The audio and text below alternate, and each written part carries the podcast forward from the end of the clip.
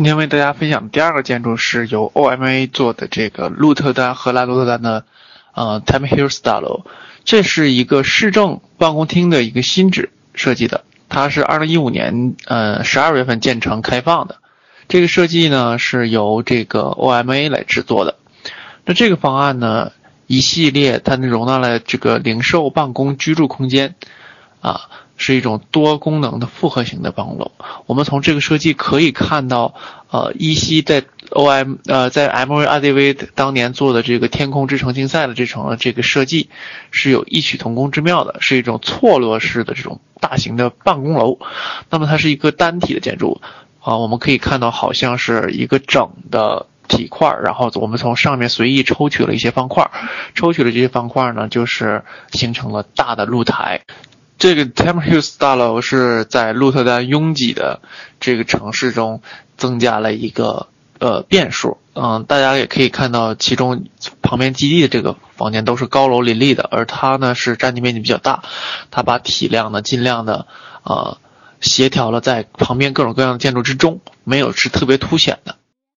那么这个建筑单元呢是重复重复的这种单元母题，那么它随着楼层越来越高，它慢慢的从街边退后到后面，然后呢升至到最高处变成两个不规则的这种结构，是一个非常复杂的这个几何形体。那么这种呃结构在施工和方案创新中呢就有有最大限度的这种啊效率性的功能性的改变。正因为它的退后呢，让出了很多的这种空间，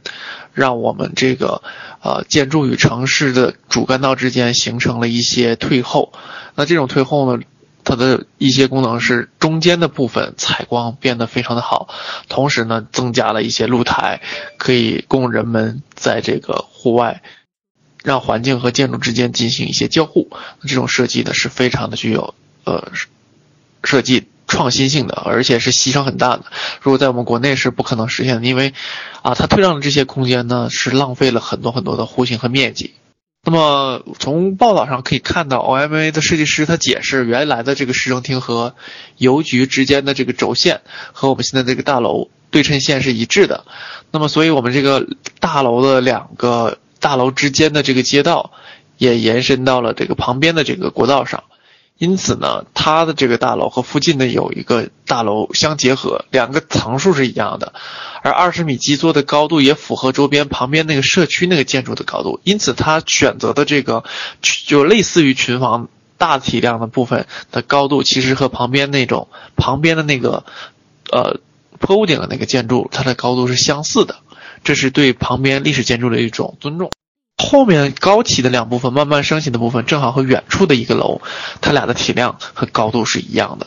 也是一种与周围环境协调的一种代表。我们可以看到，他们新建的建筑还是跟周围的环境和周围的建筑有非常好的呼应，也最大化的尊重了周围的这种原始城市的脉络，这是他们在做设计的时候非常注重的一部分。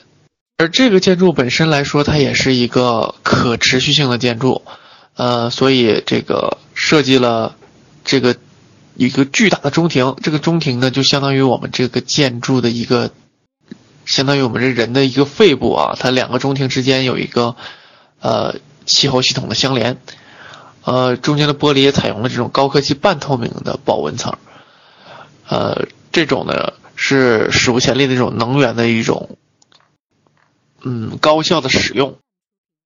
因此呢，这个设计还是对于我们来说是一个非常棒的一个建筑。我们从其中有一个厨房，